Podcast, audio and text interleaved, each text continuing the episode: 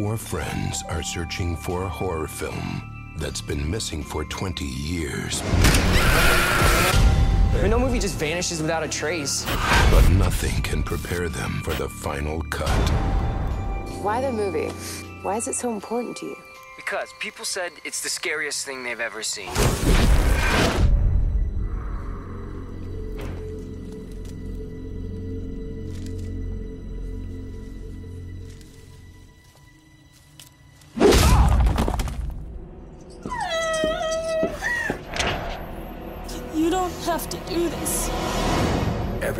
Is expendable for the good of the film.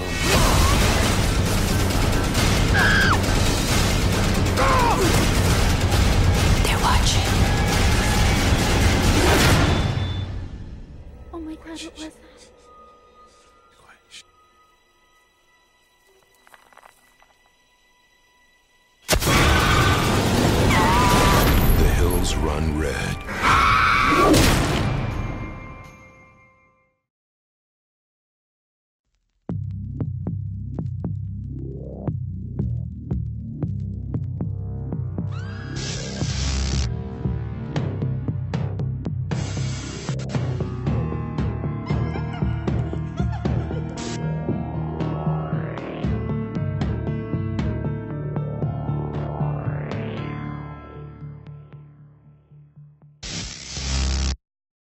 Welcome to the Blind Rage Podcast. This is Brandon Ford, and I've seen The People's Court. I'm entitled One Phone Call and a Strip Search.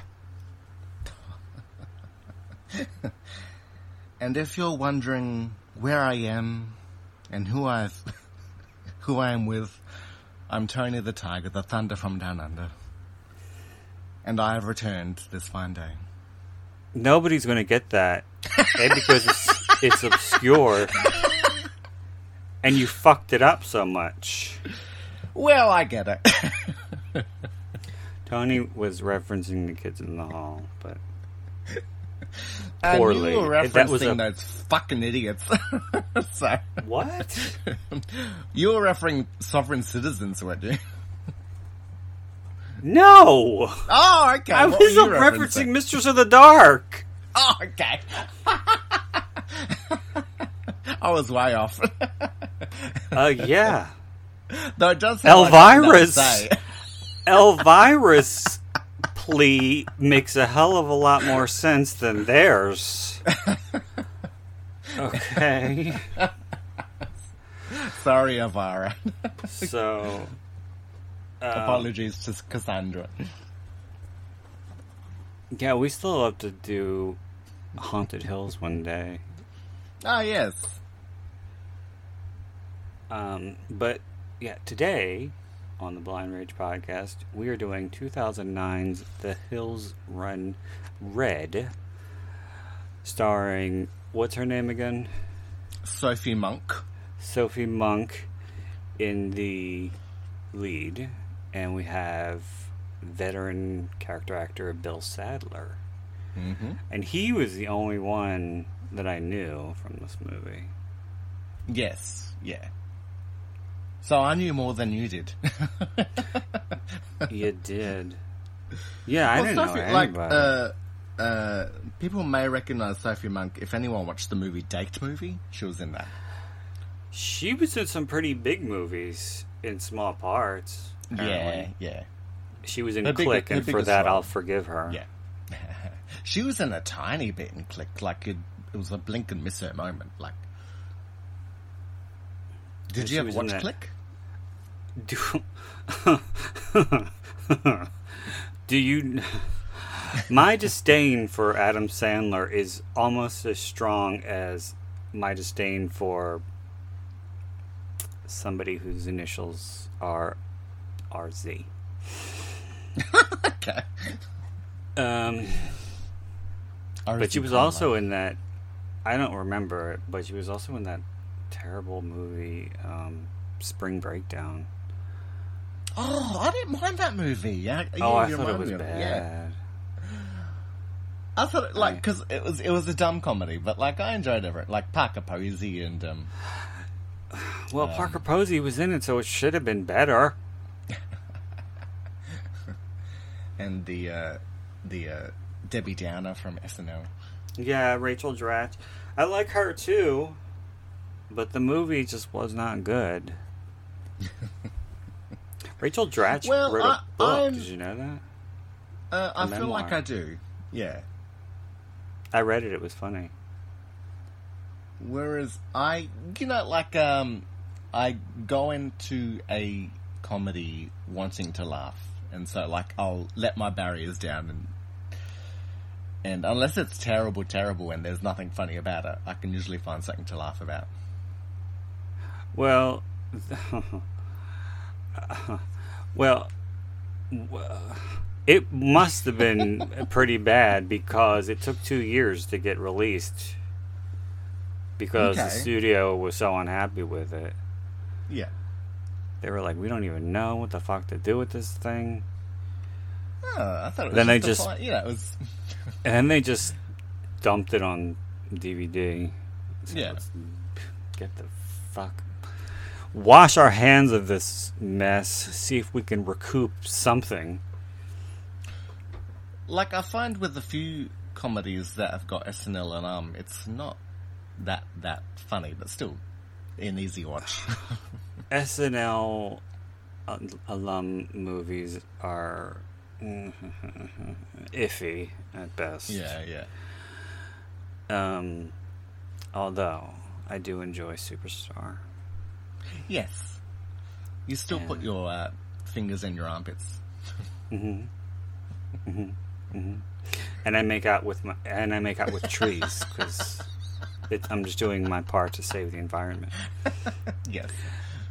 Um, but before we get into all the usual goodies, I'm just going to get the hair plugs out of the way. I don't want Um, to say anything. Yeah. Um. So, Tony, did you know that I write books? I did. I heard that true. about it. It's I saw true. it written in Yeah. the Pizza Hut toilets. Well, you only saw it there because I my books are a part of the Book It program, which you have no idea what that is. Clearly, No, but I'll trust you. Book It used to be a program for first graders or something, oh, like okay. elementary school kids, Yeah. where if you read a certain amount of books, you got like a coupon from your teacher for a free personal pan pizza at Pizza Hut. Nice. Oh, lovely. And I I did get one on I remember at the time when my class was doing it. But no, you can't my books are not part of the Book It program. But I think they should bring Book It back, Pizza Hut. Bring back mm-hmm. Book It. Um, that's a lot of alliteration. Um, yes. So, but speaking of books, mine are available in hardcover, Kindle, and paperback editions on Amazon.com, and you can find them very easily by typing Brandon Ford into the search box. There, you will also find my Amazon author page, which you can subscribe to in order to receive email notifications whenever I have a new release. If you prefer, I have books available in audio format, which you can find on audible.com. And Audible has a similar setup where you can uh, subscribe to an author and receive notifications whenever they have a new release. Um, if you don't already, please follow me on Instagram at writer Brandon Ford. You can follow me on both Twitter and Letterboxd at Brandon Ford. Tony, you give your stuff. Oh, yes. It's a Tony underscore the underscore bear at Letterboxd and Madonna Horror at Twitter.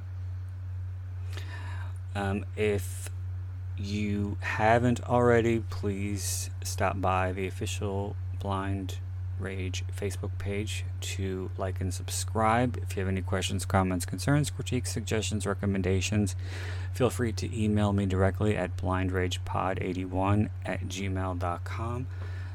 For the love of God, check out the Blind Rage Podcast YouTube channel because as of right now, it's hanging by a thread last i think and most importantly i think this is last yeah uh-huh. last and most importantly please don't forget to rate, review, and subscribe to the Blind Rage podcast on your preferred podcasting platform. Because you know, if you subscribe, you'll automatically get the episodes as they are released. Did you know that? Yeah, no, I get It's- a little dot come up in your in the thumbnail saying "Oh, It's true. Mm. It's true. Yeah. Um 'cause because apparently, um, I got a, a response in a in a in a Facebook group where I posted about um, one of our most recent episodes, and a girl responded to it and said something along the because I guess she'd read some of my other posts, and she was like, "Is there any reason why you don't you never post a link with this?" You know, I just thought it would be easier for people to find it. Is that not allowed in the group or something? So, she wouldn't have to worry about links if she just went to Spotify or Apple or uh, Overcast or any of the other many, many podcasting platforms and just subscribed, and then you'll get them automatically without even having to, to worry about links or even having to read my posts. Yeah, but without that, you wouldn't get some passive aggressive reaction on, on That's true. That's true. Especially when I don't like something, people people take offense to that. Thank you for being helpful. I, Um, I, I, it, it, I should uh, start include like as a comment. I'll put in a link if I remember to. Oh, you barely even like the fucking posts, even though you're tagged in them. Sometimes No, you like ha- them like three days, four days later. No, yeah, that that actually happens to me a lot. Is that I won't get someone's um, uh, posts until a few days later. It's like, Oh yeah, sure. Blame Facebook. You know I do, I when do. the episodes drop. Okay? yes, yeah, yeah.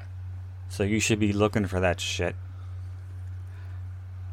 I'll uh, need to put you into. I'll need to check the favorites on the following, so Uh-huh, it shows uh, up quicker. Well, I should already be one of your favorites. You are I'm my pretty- everything. Fucking awesome. Don't you Yeah. know that? That was a song. You're fucking awesome. Anyway, Um, so, before we get into the movie, let's get into recent views, shall we? Shalloway. What have you seen recently? Well, I'm actually. go- I was actually thinking as you're doing your list of uh, where you're available, because your Elvira mention your mention made me think of what's movies that I've used to watch religiously and like quite a lot of because more modern movies I don't tend to, so that's why I don't tend to remember as many quotes anymore. But I used to watch um, the First Wives Club so often, and the reason I did is because the tape that it was taped on, it would actually clean the heads of the VCR. So when the VCR started sort of, started, started like just incidentally, I don't know why, but like uh, when the uh, But it's not even. VCR. It's not even videotape in there. no, I had a videotape. It was on videotape. But what was in those cleaners was not Oh, videotape. yeah, It was like no, I- I a know. cloth. No, I know, So I how- know, but I'm saying like incidentally, I just like put it in, and the uh, the tracking would improve, and so I just watch it, and then the next time I put on another video, come Well, out clean. So Uh, well, was it a um, an original? no, Paramount? no, no, no, it was a Kodak. off. Uh, Oh, Kodak. black They, they were the worst. And like it was the fourth movie along, so it was it was, it was taped on Kodak long was play. the absolute fucking worst. Kodak. Yeah. Oh, okay. blank VHSs, they were the worst. Who, well, uh, mine were mainly Kodak and I think TDK. Back in the day. TDK was alright. Um, whereas for recent watches, um, Mm-hmm. I watched a movie called The Menu with the Phones. Oh, good, we get to talk about it. That was mine. Ah, okay. well, I'm glad we didn't mention it before we started recording. Well, that yeah. What the fuck did you think of that piece of shit? I hated it so much. I would actually have a feeling that you would hate it, and um, I uh, didn't like it as much as other people are liking it.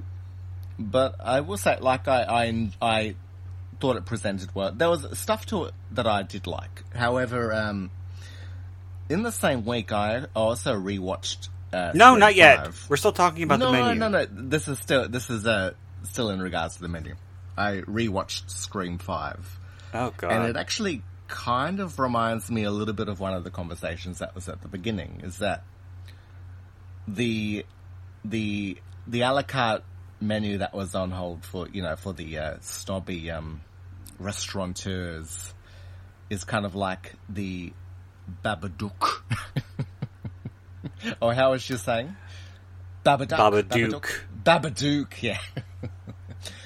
and then you had the one girl who wanted just a cheeseburger and she was happy with that. So that's like, I was wondering, is that sort of a commentary on the horror audiences of recent where you get the really snobby, you know, idiots and then you just get the ones who really just want a, a good piece of slashing. I don't think I don't think that was meant to be horror movie commentary. I think having just a plain or you know a regular cheeseburger is such an American thing, and Americans really aren't you know all about unless you're like in New York or something um, about all that fancy smanchy bullshit that he was serving up like fucking with the rock. Yeah.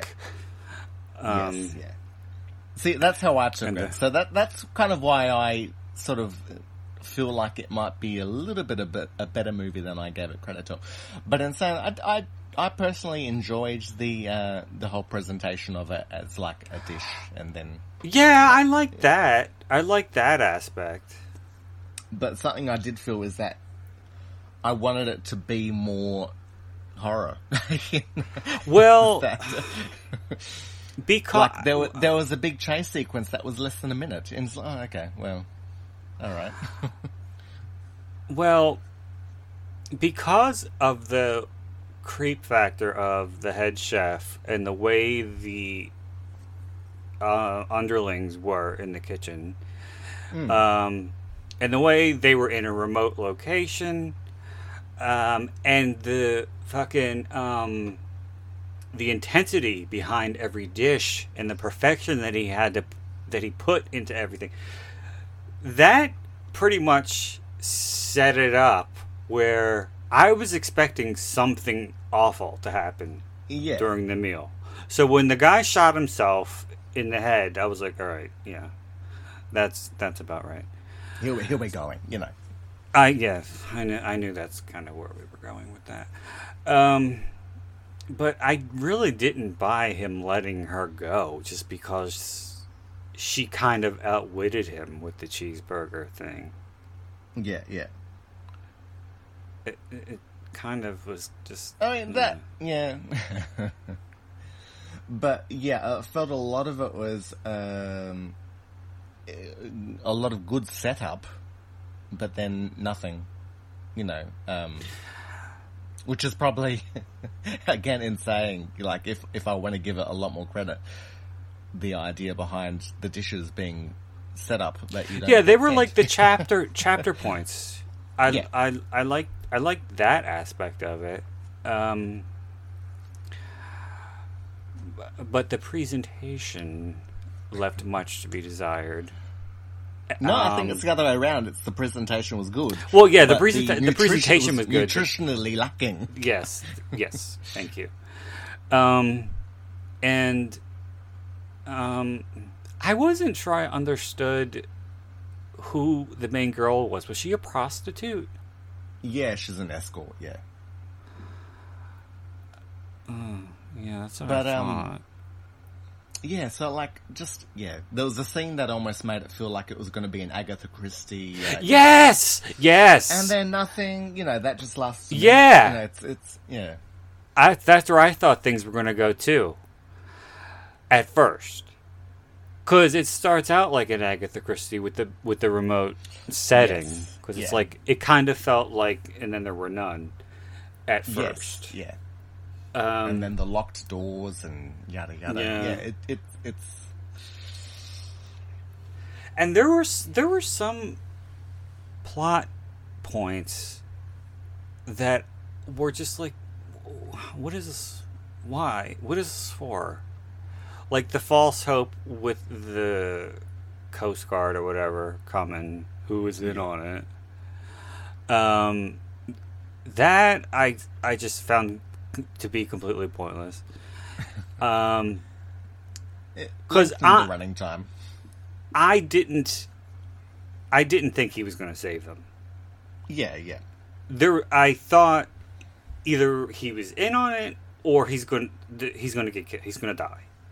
Yeah. And plus even if he was a real coast guard or whatever the fuck he was, he wouldn't show up by himself. yeah. Not with somebody calling on the radio saying that there's a murder. And why didn't anybody else hear that?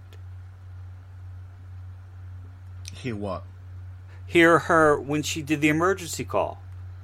Well, because she went on, she was on a private radio in like the chef's house. Oh, bullshit. Those things are not private. I'm um, sure some boat somewhere heard oh, that. okay, okay, yeah, yeah. Oh, Heard no, that well, I SOS. it- yeah. I no. Well, it depends on the UHF and your location. I don't think if you know if you were hundred miles away, you could hear that tune. I don't. I don't. I don't. Well, huh? We're in 2023 now. I mean, technology is pretty sophisticated. But It's a that. ham radio. Well, I'm sure they make better ham radios now. Um, that I thought was pointless, and the and the scene where uh, the the the chase during the woods Yeah. with the guys. Why? Why? It and because that I thought like whoever gets caught first gets killed or something like that. Yeah, and nothing. No. No, Mm-mm. it was just you know. Let's I, make them. I will say I, I did find it quite funny, so I will give it that much as well. You thought it was funny? Yeah, I, I laughed a fair bit. I some did not. I did not at all. But my humor's different than yours. Well, I find you funny. yeah, well. I won't judge you for that. Um but what was the point of burning everything down at the end? Did they was that Well- explained? No, that was just the fun. That was just they were all um um s'mores, you know. but they did it wasn't it wasn't like, you know, a one-off thing. This was something that they'd been doing for years. So No, why on no, this no. night? Why? Uh oh no, like as in the the killings weren't something that happened every time. This was the la- the first and last time that they did it. Are you sure about that? Yes. Um. like Oh I yeah, didn't he say when- something about retiring or something like that? I'm not sure. I know Some that bullshit um, like that. uh, he like killed the um, ghost owner, whatever they're called. I forget the one that had like steak in the in the restaurant. Mm. Whether that I don't know. I don't know. You'll have to give it a rewatch. No, I don't want to. I was I was surprised and um, I was pleased that Judith Light was in it. Um, I haven't seen yes. her in anything in forever. Well, I feel she's the one from Who's the Boss, isn't she? Yes. Yes, yeah. Uh, I've seen her a couple of times. I reckon she's a judge on like one of the Law and Orders, and that's about as much as I've seen her in. Hmm. Yeah, I remember when she had um, breast cancer. It was pretty, it was pretty bad. Oh, Um, but that was like over twenty years ago. So yeah. Yeah, but I was glad that she, that she was in it. Yeah. Um, John Who was her Leguizamo really, huh? Nothing, nothing, nothing. I, I, I should look at that myself. I felt like her husband was someone uh, famous as well in the movie. I don't think so. I think her and John Leguizamo were the only ones that I knew, Recognize, yeah. and he didn't have anything to do really. Nah, nah. Because he's such a great character actor, you would think. Um, but no. Mm. I mean, I guess maybe it was like a bit of. I feel like there's going to be a, a few COVID movies where stuff isn't as good. Like that. Well- the period where you know production had to be altered because of restrictions and stuff like that, where the challenges to the filmmaking has made it not as good as what it could have been. I think that we're in a time now where people are trying, or filmmakers are trying, horror filmmakers in particular, are trying very, very hard to um, turn over a new leaf in the genre. And so we're getting movies that are striving to be different. So that's where the like Midsommar comes from, and I want to say X, but I don't want to say X. um, but uh, what was that other movie that I fucking hated? Pearl. I didn't bother with that shit. Fresh, Fresh is another one that was very I different. liked Fresh. I do like Fresh. yeah. Um, but what I'm what I'm trying to say is that there there are some that try hard to be different and to go against the grain, yeah. but either they they are successful or they're not. There's really not an in between. Yeah. Like, I personally reckon that the best horror is pop. Um, and you can have good, you know, highbrow horror, but I, I think that you shouldn't neglect how good, like, uh, just a, a classic horror storyline can be.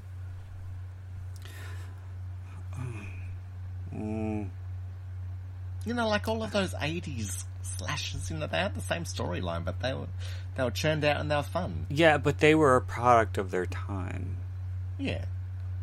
and What they've is- been trying. It's they've it's it's it's an That- era. that It's a bygone era that has been a, attempted to be emulated so many times. and Yeah. it's failed so many times. And I'm trying to think of that other more recent movie that was kind of that in you that. watched and hated. Yeah, I. I think I probably brought it up. Um, but we're recording these episodes like six months apart, so I don't even remember what the fuck I said with the last episode. Um, so, f- fi- final thoughts on the menu were uh, the cast, for the most part, did well. I thought the lead girl did well. I never heard of her before, but I thought she Um, did well. Yeah. Um, it was just lackluster. She's from The Witch and Last Night in Soho, I think. She's a Brit. Reckon Last Night in Soho was not. That was another one of those going against the grain movies that was shit. Yeah, yeah. I, I would still like she was the main girl. Yeah, I reckon. And she Oh. was ah. in the chess, like a chess move, a, p- a chess thing on Netflix. And the I witch I never never saw. I had no interest in that. I watched it and it was okay for me. Oh, Men is another one. Didn't like that one at all. yes, I remember. You, you seem to be a bit disappointed by some of the A24s. Well, A24 seems to be the main distributor who are trying to go against the grain with their different Yeah, kinds I of... applaud that. You know, I, as much Yes, as I, I do as too, I've- but, you know, make a good fucking movie. Yeah, yeah. I guess uh, you can only. Um, i it is a bit like uh, uh, you, you need to churn out a few frogs before you find your prince. Mm. So what was your second viewing? uh, is a movie that I haven't seen in a long, long time, and um, From Hell with Johnny Depp and Heather Graham. Um, Oh. which again was like a, it was one of those movies that I found okay when I first watched it, and upon rewatching it, it's again I find okay. You know, it's uh, nothing too Heather Graham, spectacular. my God. Well, she was one. She she's very pretty to me, and like uh, she's beautiful, but she's a terrible yeah. actress. no. But what I'm saying is, is like um, I yeah, she was kind of miscast in this movie. I'm glad she tried, you know, but I think that it would have worked better with a British actress or someone who can act better. Um, but just quickly, um, you know, Heather Graham was in uh, oh that fucking The Hangover. Apparently, the role was originally offered to um, Sophie Monk, but she Yeah, I declined read it that to on do, Wikipedia, and I to bet do this movie. I bet she's kicking herself to this day. yeah, so like yeah, she she talked about it in like a in an interview, like it was a it was a comedy interview where um said yeah. I never I never saw any of those movies, and I don't really care to. Um, but they were huge fucking Yeah. movies. Um, and speaking of Johnny Depp, because he's such a hot ass mess these days, all I keep doing is thinking about the old "This is your brain, this is your brain on drugs." Ah, yes. he used to do way back when. Oh, and it's like, that's- okay, you, you need to look back at some of your older work and take, Take some of your advice. own advice, Johnny Depp. did he do that in part six? Yeah, they. That was him. Yeah. Well, that was really that was really an ad that was played Yeah. on American television. But yeah, they did it um, in Freddy's Dead um, with Freddy hitting him with the frying pan. yes. Um, but it was mainly supposed to be a wink at you know the first one. Yes. Yeah. Um, Yeah. Um, so, my second um, Offering. Yeah, another lackluster one. I watched um, because I got it.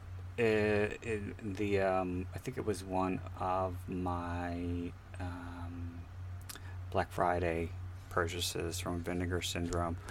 I watched the Australian uh, Fair Game, and Oh, okay. uh, I was like, okay, I've seen this movie before.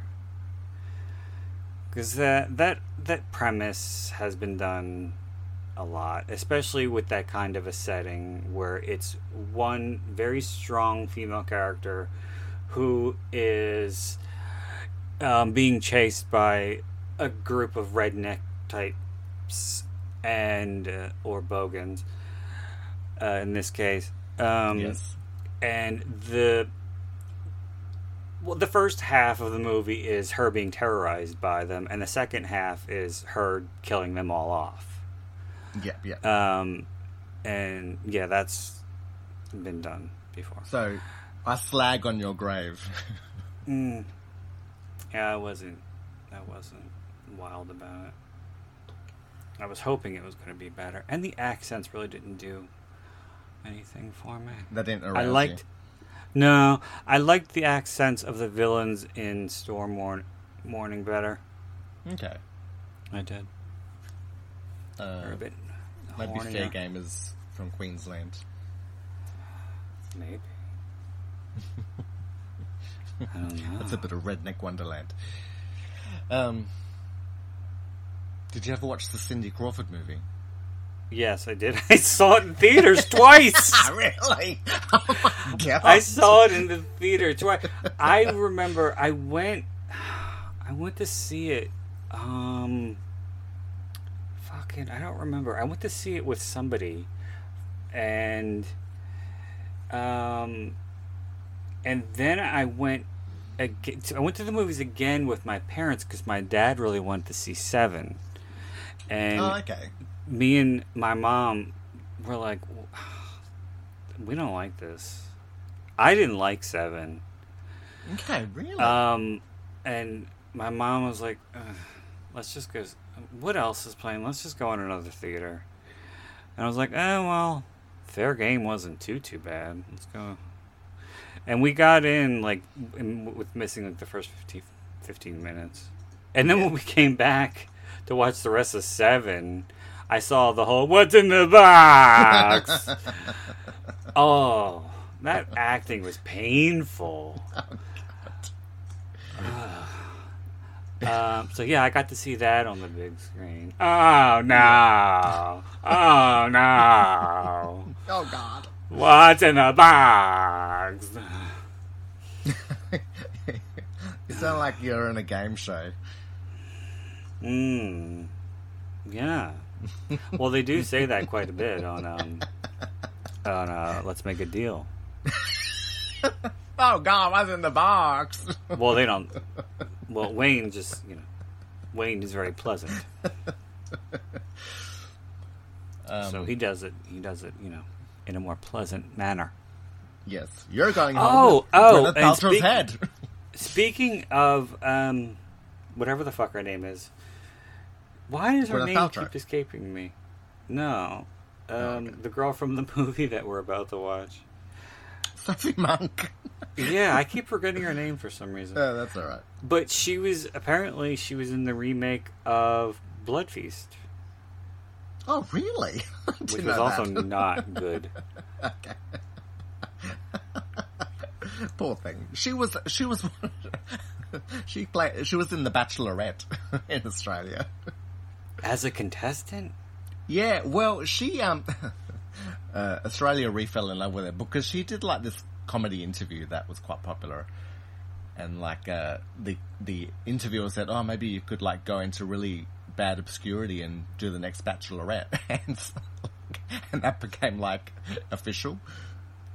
oh no, the poor thing. Oh well, I think she's enjoying her life. You know, she she tried to make it big and it didn't really work, and now she's happy doing it small. Uh, all right, Well, I think we should get into the movie. Yes, a Um, Warner premiere. Yeah, um I don't think I remembered that this was a Warner premiere movie. Um because I think it's kind of I I think this is a mid-tier movie for me. But Yeah. it's it's out of place because those fucking Warner premiere movies were awful. Yeah, Like Rest Stop and shit. I didn't mind Rest Stop. Oh, I hated it. It was so bad. yeah. Um, and they did another really bad one called Delivery, um, oh my god. About a uh, a pizza delivery guy who was like constantly being messed with by the by like the hot girls he was delivering pizzas to, and then at the end he snaps. Yeah, it was not. That was bad. Yeah. They did a lot of shitty movies. Oh, I think um wasn't the remake of Funny Games? Or no, oh, that I'm was not sure. I might be thinking something else. Yeah. Okay. So, I don't know where you can find The Hills Run Red. Um but if you can, feel free to watch it with us. If not, you can just watch along. And we're Hmm. going to begin. I hope more people discover it. All right. Yeah.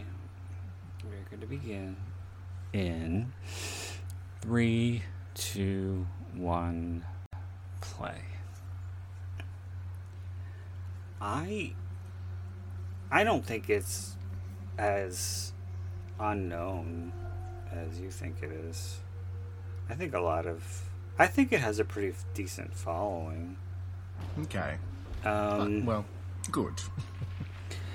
But I didn't know, or I didn't remember, because, well, I saw it once on DVD when it first came out. Um, I thought it was fine.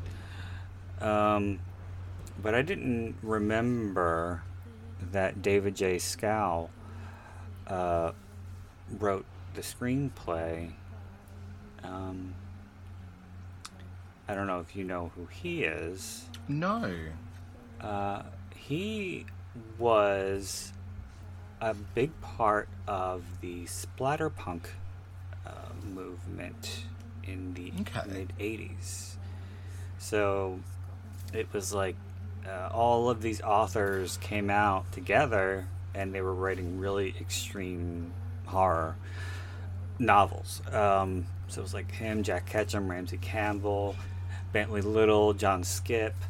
Um, I think Poppy Z. Brite was in there. Uh, so they were like all lumped together, and they even Yeah. made a Splatterpunks anthology. Um, so yeah, he was in there. He was in that group, and he also wrote um, a movie that I feel at times I'm the only one who enjoys, and that is uh, Chainsaw Massacre Three. Uh, Okay. Which I would like to do. Um, Yeah. at some point because I already did the first two. Um, but I do like three. Um, and he did dialogue polish on A Nightmare on Elm Street 5. Dialogue polish? Oh, okay. Sorry. now I get you. Yeah.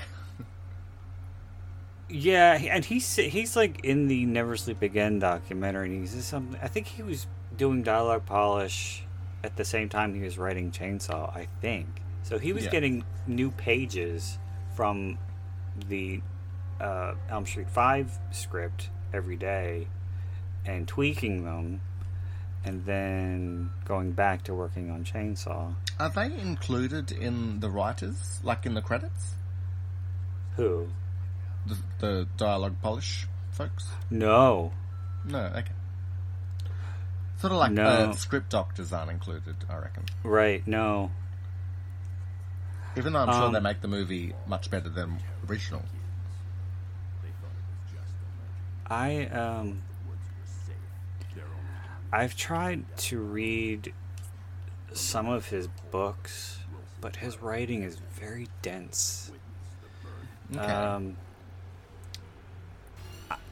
I- don't necessarily go for, you know, easy reads per se, but it's just that um it kind of feels like you're reading a textbook sometimes or Okay. a book that's um written in like the 1600s or something. It's like, wh- where did you get this? How did you develop this voice?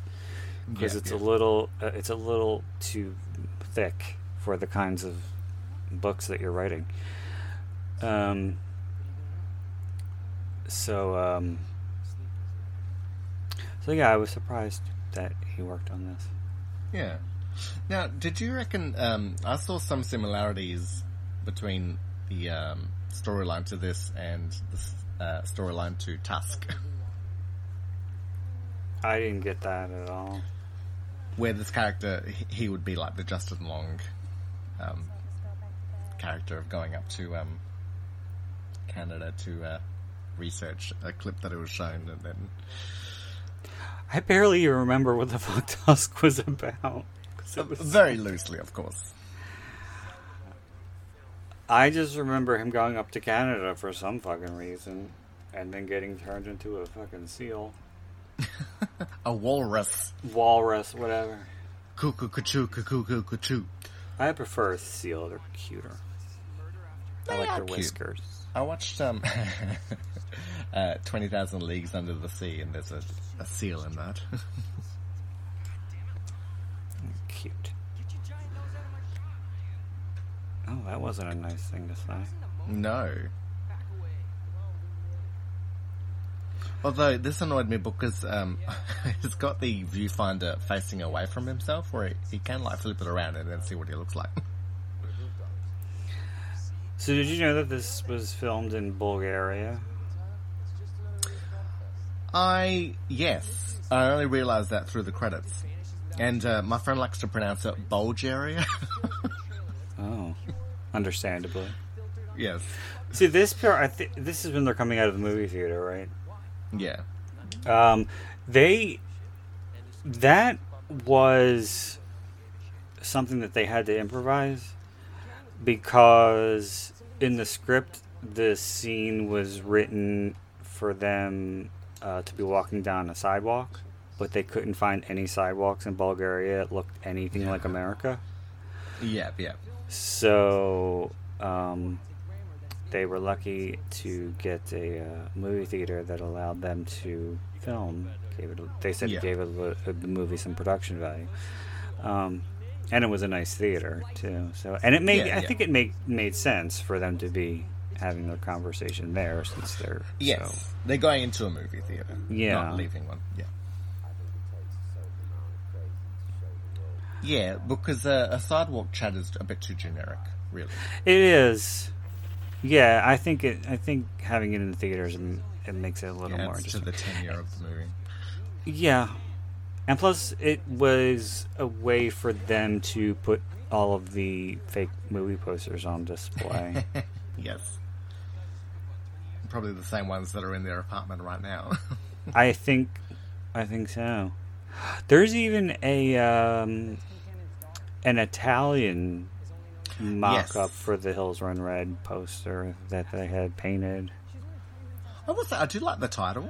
Is that it does sound very much like the 70s movie titles that they had around. I can't hear the title without thinking of the Hills Have Eyes. Yes. Which is probably why I didn't watch it for a long time because I just thought it was going to be some crappy uh, rip-off of that. Well, did you know that there was supposed to be a sequel? No. Yeah, it was The called Hills the Hills Run Redder. The Hills Run Red Two: colon Surfing the Crimson Wave. Crimson Tide. That's a true story. yes.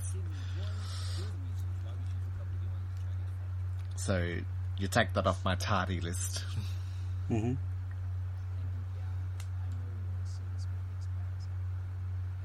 So this had a relatively decent budget for a movie of its kind. Four point five million. That's pretty good. Yeah. and especially in Bulgaria.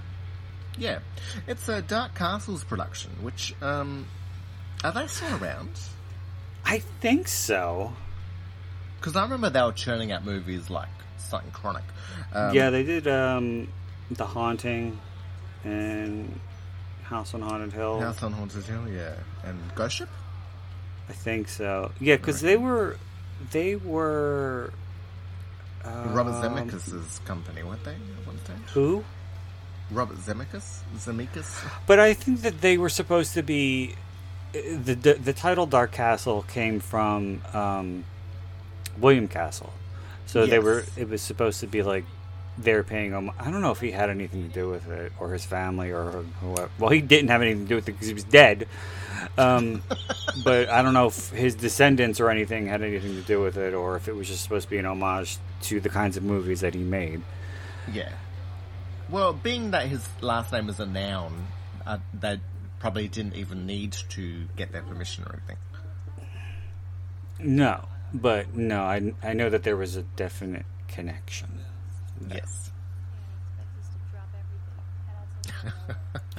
There, they said, or um, I was listening to an interview with Sophie on YouTube, and she said she had a good time making the movie, and she she liked everybody um, who was in the cast and on the crew, and she said it because they were there for like a month and they uh, were working together so such long hours and nobody in Bulgaria spoke English.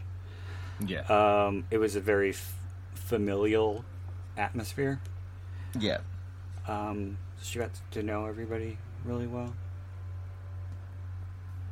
Did you like her as a person? I liked her in the movie. I thought she did well. Oh, I meant in the interviews. Oh, she's yeah. She sounds very nice. Yeah, she's. Uh, people like her. Yeah, she sounds very sweet. I like I liked her accent. Uh, she used There- to play a um, Marilyn Monroe at a. Uh, Yeah. I saw that on her Wikipedia. But I Um, found that this bit, I feel like the um, uh, audio that they've used, they didn't integrate it well enough with the scene. Like it sounds very like ro- recorded in post. Hmm. Just by the way.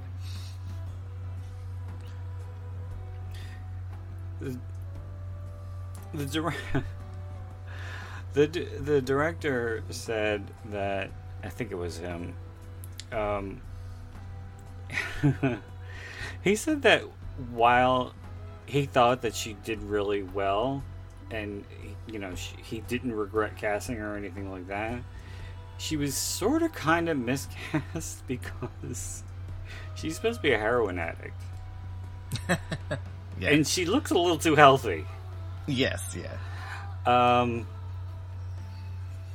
but one thing that because it was it was the director and David Schow and uh, wasn't there was there two directors?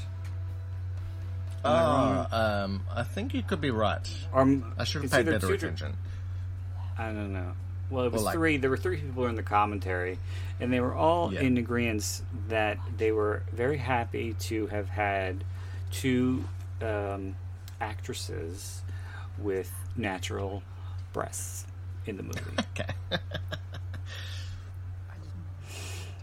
That was actually like a qualifier with the director. He said he really didn't want anybody with implants, yeah. especially for Sophie's role. Yeah. So I could be in his next movie. hmm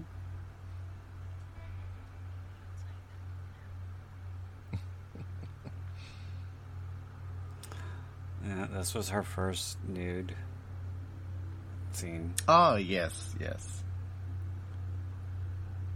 She's one of those um vegetarians that sometimes likes their hamburger. What the fuck does that mean? no, she, like she like she was a vegetarian, and then like there was a photo of her eating a hamburger. and She's like, yeah, Oh, I I sometimes like were- to have a bit of meat, I thought you were speaking euphemistically. like being symbolic. No.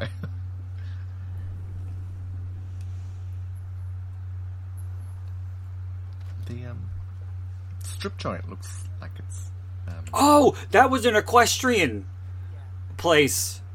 Oh, really? Yeah, it doesn't look like I couldn't believe it when they said that. I was like, "What?" But yeah, that was they were um, horse races there, Okay. and in the in the part where she does the lap dance, that was like a um, like a dining area that they had for people to eat. Yeah. Well, she was serving. hmm They had fourteen sets built, Okay. um, which is pretty impressive. I think. well, every every like time uh, you know a movie like this is filmed in the Eastern Bloc, I always think like I wonder if stuff was done cheaper because of it. Yeah, it is. That's why they go there. Yeah. Um, Which kind of makes me feel a bit sad. Like, but also like I'm sure that the people like getting work as well. So it's it's. I'm sure it's a yeah, they had they had some they had some Bulgarian um, the uh, they had a Bulgarian casting director. Um, the guy who plays uh, baby babyface is Bulgarian, and one of the actors who was who one of the red one of the rednecks was actually born and raised in Florida, but he moved to Bulgaria. Oh, okay. So yeah, the Bulgarians did get um, some work Yeah. in the movie, and yeah, yeah, that, that generally tends to happen because you know when they film places Yeah, are yeah. cheaper with like Romania and stuff. That's another biggie. It used to be Canada, but I guess the tax write-off went up because Yeah, they don't really yeah. do that anymore. Everything Well, I- used to uh, be shot in Canada. Yeah, I know. Um, I think Montreal does still does a lot of productions. They use Montreal instead of Europe if they need to shoot stuff on the street. Yeah. I, yeah, I've heard that. so I would, could just very I would well still be think that, that, Montreal would be really expensive. Yeah. But what I was maybe thinking is maybe, um, although I, I'm sure I'm very wrong, that Ooh. there's enough production happening there that they don't need more. She said, "You know, you want to fuck me." it reminded me of um, That was on The Bachelorette. It reminded me of um, um, um, what's her name um, in Prom Night Two. Um, Mary Lou. can't. No, not Mary Lou. the one Mary Lou possesses the blonde Yeah, when she yeah. goes after the priest. Don't you want to fuck me? Oh my god. she was crazy. you want to pop my beef curtains? Oh, Uh, that's another movie we have to do like ASAP. Mary Lou 2, yes. That was in your list of uh, Yeah. favourite sequels. Yes. Yeah, we need to give Mary Lou's beef curtains a separation. but I'm more excited to do part three because that's my favorite. Prom Night 3? Mm-hmm. Oh, okay. And speaking of Canadian productions, they were all Canadian productions. All four Oh, of them. okay. Yes. I was listening to a um, a podcast about Black Christmas and how that was a Canadian. Well, um, Bob Clark was Canadian. yes. And they spoke to, they interviewed. Um, I did actually watch the movie, and I intended to, and I forgot to. Um, the one who Andrea got the plastic bag over the head. Andrea Martin's Canadian too. What? Oh, okay. They interviewed the girl who got the plastic bag over the head. Oh, I don't really remember her name. Um, Nevertheless, nevertheless, but she was on the cover. So she got yes, she was like the symbol of Black Christmas, Mm-hmm. and she just held her breath for that. Mm.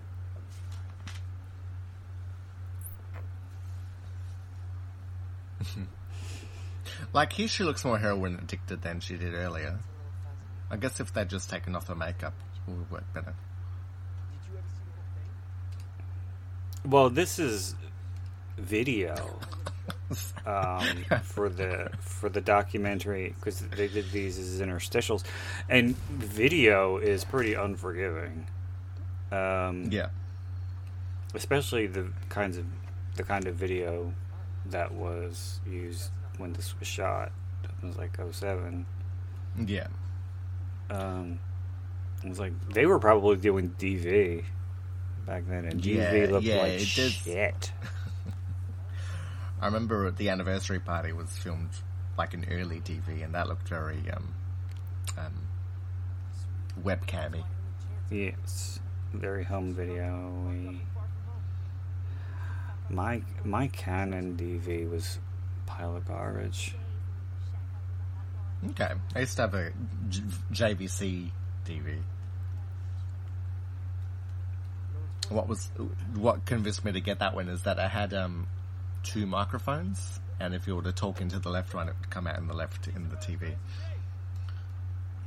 I remember they had. I don't know. I hope I didn't bring this up on the podcast, but I, you know, I told you that I used to make home videos with my friend Jason when we were younger. Um, and then when we severed ties, um, that kind of ended.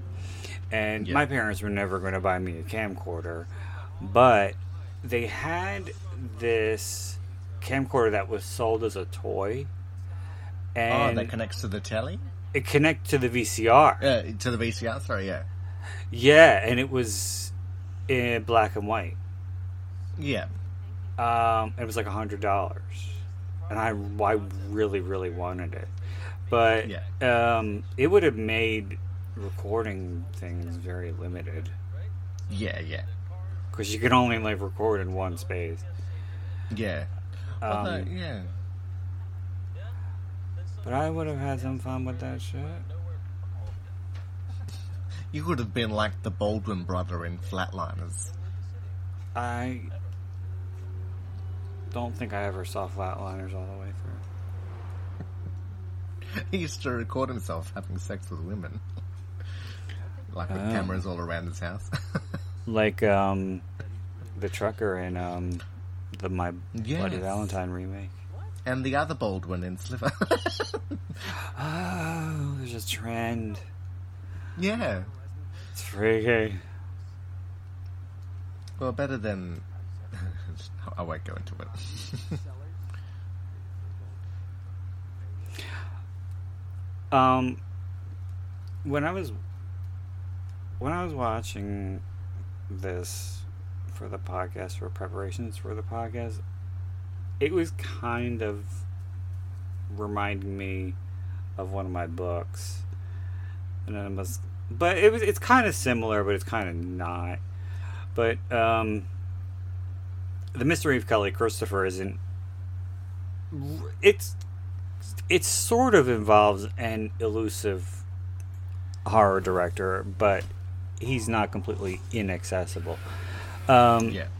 But it does revolve around a group of friends who are very uh, uh, well versed in the genre. Yeah. And the main character is obsessive about all things horror. He was me, basically. Yeah, yeah. Um, but I didn't do what they did in this, which was they all of the movies that they mentioned were fictitious. Yeah, Um, but that was a that was a conscious choice.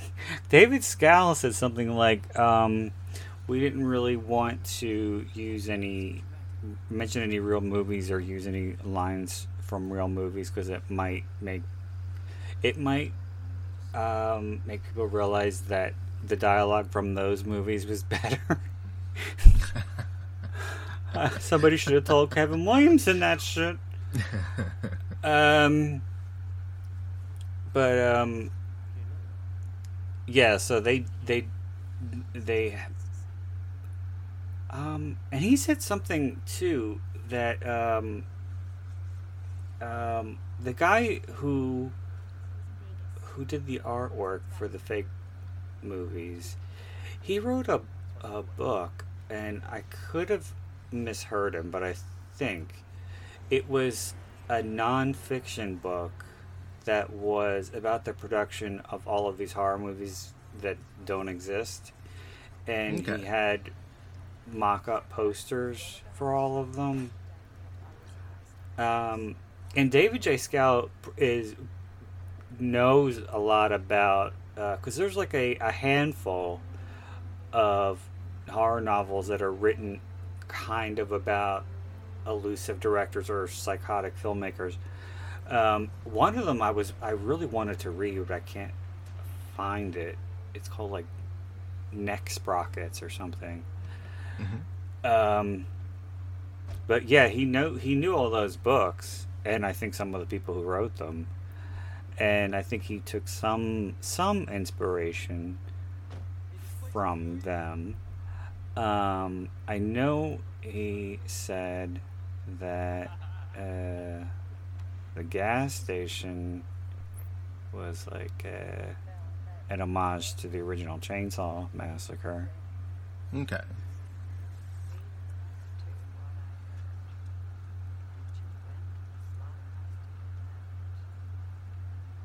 Um, something I was going to say earlier when um, uh, that I liked about this movie and that you can um, I appreciate on the rewatches. You don't realize. Well, for me, I didn't realize that Sophie Monk's character was um, uh, a villain because uh, you know the scenes where she looks scared in the forest and stuff like that. Because that's sort of like a, you wouldn't do that if you're a villain, but then in saying that, she knows she's being recorded for a horror movie, so it's like it makes sense that she was, Yeah, you know, looking at this doll on the floor and like thinking, "Oh my god, what's?" that?" Yeah. And they, the director, had to um, uh, fi- figure out things for her to do because he wanted he wanted it to be something that you would notice if you would go back and rewatch the movie. So there there's a lot of cuts to her looking a certain way or making doing something with her eyes. Um, That if you watch it the first time, you could misinterpret it as something that it isn't. Yeah. Um, so he worked with her a lot on that, and she said um, she asked Bill Sadler a lot uh, for notes, and she said he was really nice to her, um, and gave her a lot of acting tips. Yeah. Well, when you're doing nude scenes, you get that. Well, I mean, it's uh, it's no, and I'm sure. I'm sure he's a giving actor as well. Like, It- yes, but it's smart to you know seek advice from veteran actors who have done a lot of movies and have been around yeah, yeah, for 20 30 years or whatever um it was like kind of like when we when uh we were doing the popcorn commentary how um Jill Schoelen uh well she didn't ask Dee Wallace outright for advice but she just watched how she worked um, yeah, took yeah. note of that It's good to treat it as an apprenticeship filming as well. You know, yeah esp- yeah learning on the job. if you have if you are work if you are fairly unseasoned which i guess she she was when she did this because she only did bit roles um and you're lucky to have a veteran actor that you can get notes from and learn from you know that's an opportunity that if you're smart you'll seize um Well, I, I think it happens a lot with directors. Is that you'll get young ones watching old directors' work, and that's how they build up their ability as well. Well, some do and some don't. Some go in thinking they know everything. um, but if you ask any director, they will tell you that the best way to learn how to make a movie is to make a movie. You don't Yeah. really learn anything from film school. Yep, yep.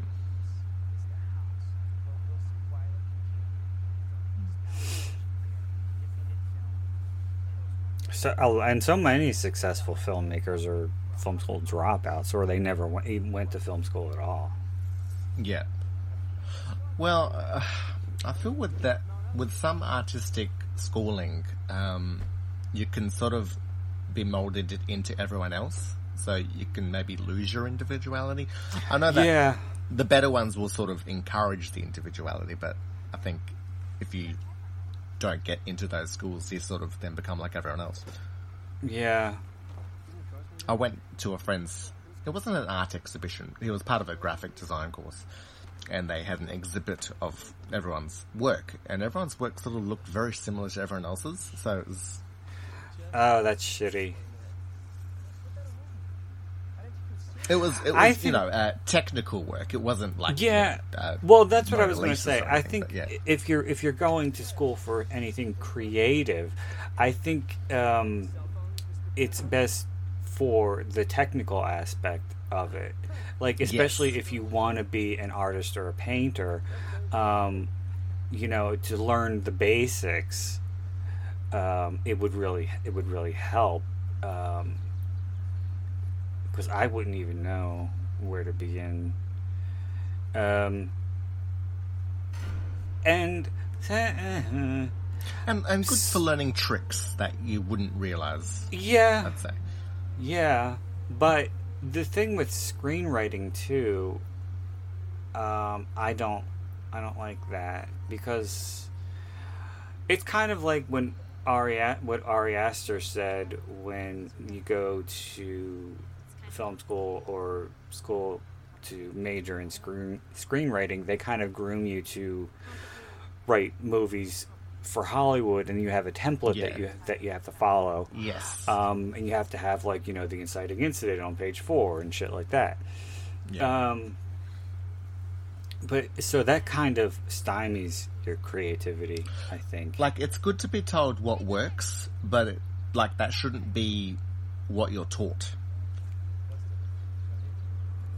I think the best way to probably learn how to be a screenwriter is to read as many screen screenplays as possible. It's kind of like they. It's the old adage that to be a really good writer, you have to be a really good reader. Yeah.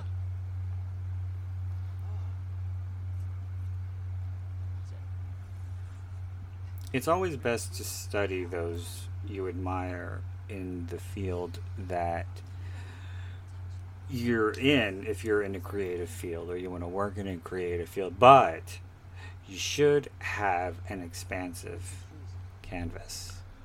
Yeah, yeah. Um, cause like, you know, if you want to be a horror writer and all you read is Stephen King, you're gonna write like Stephen King.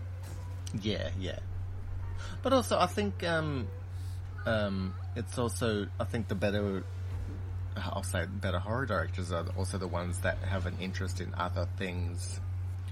Um, like I will say, um, comparing Wes Craven to Eli Roth, Oh, like I feel that Wes Craven actually had an interest in things aside from horror, and was Well, he was very intelligent. That. Yeah, Eli Whereas Roth feel like- likes to pretend he's very intelligent. Whereas I feel like Eli is very horror focused and then can't um, then include other aspects of the world into his horror. That would make it better. yeah. Did you know Wes Craven wrote a novel? Yes, it was a science fiction type of thing. Have you read it? The Fountain Society. I tried to start it, but it, I just um, I should give it a read. It, got- it got some good to moderate reviews, so I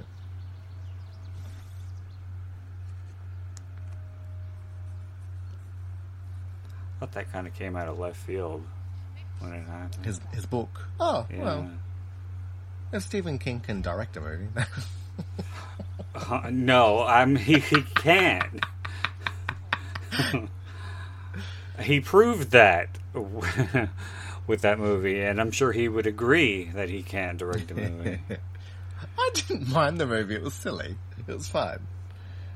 well, no, that, everybody on set knew that he didn't know what the fuck he was doing. Well, wasn't he a bit coked out of his head? He was coked out of his mind, yeah. So he probably thought, I am the best fucking director ever. Yes. And this movie is gold. Yes. I do like him as an actor. Okay. Like, I really like him in the original Creepshow with Jordy Ver, the Jordy Verrill Yeah. character. And I like, I like his. Well, you never saw Sleepwalkers, did you? Because we were The one we with were- um. with the Brian cat people. Yeah. Yeah. Yeah. I thought you said you didn't see it when we did the mind game. No, I've seen it a few times. Well, his little cameo in that I always found. Was he the priest Fine. in that? No, he was the priest in Pet Sematary. Okay. Um, but in in um in Sleepwalkers, I just thought it was funny because he was like the caretaker of the of the cemetery where the main girl got attacked, and he Yeah. was just going up to all all the cops and the detectives saying, "Hey, I locked this place up. I don't need this action." And everybody's just like, "Talk to him." And then you just see him like kind of lower his head and walk to the next. Hey, hey, buddy. You know I locked this place up. It's not my fault if every horny kid in town comes in here to. Hey, don't talk to me. Talk to him. and then he finally gets to like the fourth one. Hey, hey, and the guy just walks away from. yeah. Sort of had a similar situation last night with, uh, but uh, like something that I, in my memory, I feel, and I feel like it's true. Something I feel like I always remember about uh, Sleepwalkers is um, there's a scene quite early where the lead actress is walking home and she walks past a clock, and I reckon it's four past midnight, and I reckon that's a book by Stephen King, Um. Yes. like an anthology. Yes.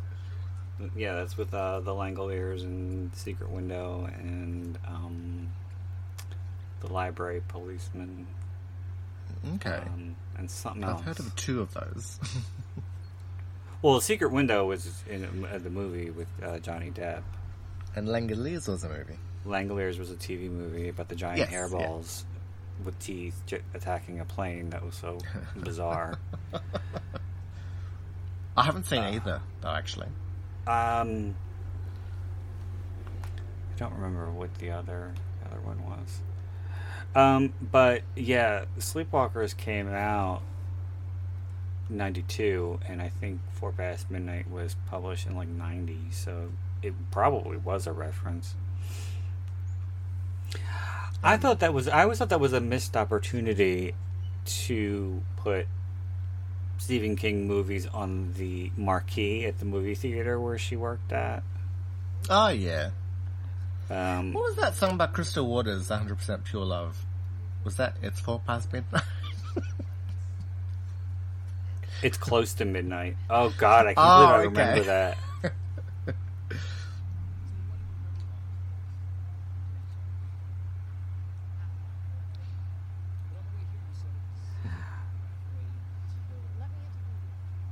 Um, but yeah, as I was saying, um, they had 14 sets, and they were all the interiors. And um, the director was really happy with the way they turned out. Um, he said toward the end, um, in the scene where the film, the film is all hanging from the ceiling, uh, where the director was, um, there was gonna be, um, a bunch of like weird mannequins hanging from the ceiling, but he said it made everything look too um, clustered. Everything was Yep, too yep. close together. So I think he put like some like on the wall or something. yeah.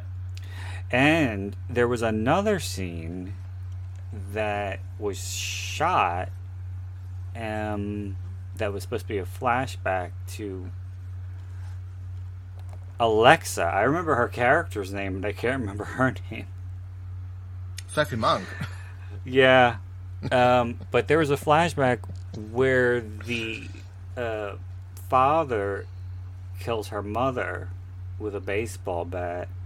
Um, and he was like naked. I don't think that you saw anything. Maybe you saw some ass. Um, Are you sure it was a baseball bat? I think so. I wouldn't mind. Well, I he was naked in um, Die Hard 2, and he didn't look bad. Yeah. I wouldn't. I wouldn't mind a out of nude bed. scene with Bill Sadler, daddy type. I get down. I get down with that. I'm down with that shit. Sure, here we've got a few Bulgarians. Mm.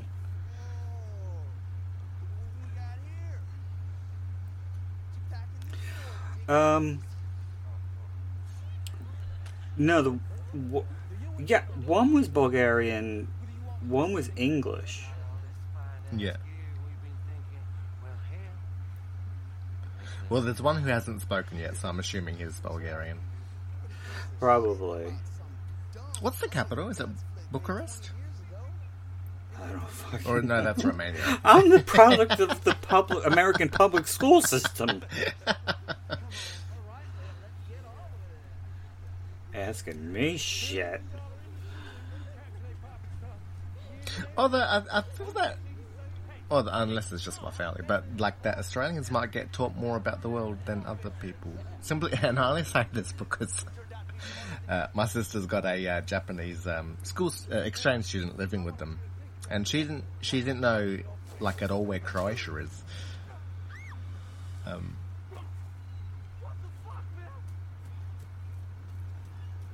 I was speaking um, of screams. Someone just screamed. Um, Sophie said she couldn't scream. okay, Um, she said that she tried to scream in one scene that called for it, and she said everybody was making fun of her. They, they said she sounded like a man. she was like screaming as hard, and it, Yeah, it yeah. really it is it is. Um, so sh- she thought that the the other girl had a really good scream. Yeah. Sh- She was like, "Can't you just ADR her scream for me?" Well, I wonder if people, because like, I'm sure she is uh, musically trained, and I, but I do actually wonder if that training um, inhibits She was, ability um, to scream. She's um uh, uh, uh trained as uh, as an opera singer, I think. Okay, I think, pretty sure. but She's like, got some musical training, yeah.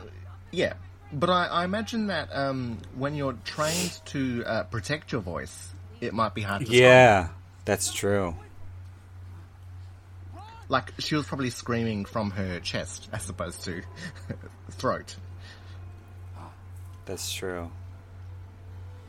I remember um, I watched a uh, a Bjork cover concert, Oh God. and uh, they were covering her album Homogenic, and um, they did every song. And there's a song called Pluto where she screams, but like um, this the singers weren't reaching that that level of uh, franticness because like I feel they were protecting their voices and their throats. Mm-hmm. And that's the end of the story. You know who they should have gotten to be a part of that?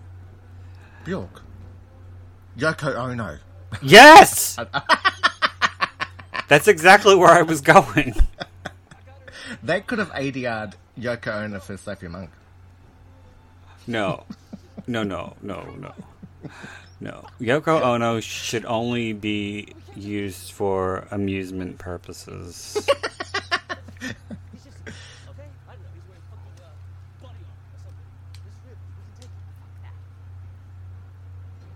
So, what I don't understand is they said that the movie was never finished, but there's a trailer. And Yeah, it was screened at the drive-in. Yes, it was a screen at the drive-in. Exactly. They were interviewing people who saw it. So I don't get that. Yeah, yeah.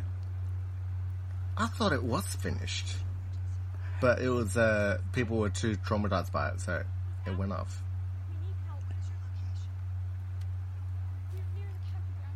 I like that their phones are working, by the way. Like that. Yeah, they said that. They said David Schow said that in the in the in the commentary that he he did not want to do that. He did not want to write a script where we don't get no service, which I Yeah. totally respect because it's completely cliched. It's it's it's the equivalent of uh, the phone's dead, that which Yeah. was the cliche in the eighties.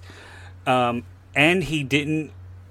Well, I mean, this is not technically something that you should do or should be in every horror movie, but he said that one of the, the main things, biggest mistakes that characters make when they go to a remote location is they don't bring a gun.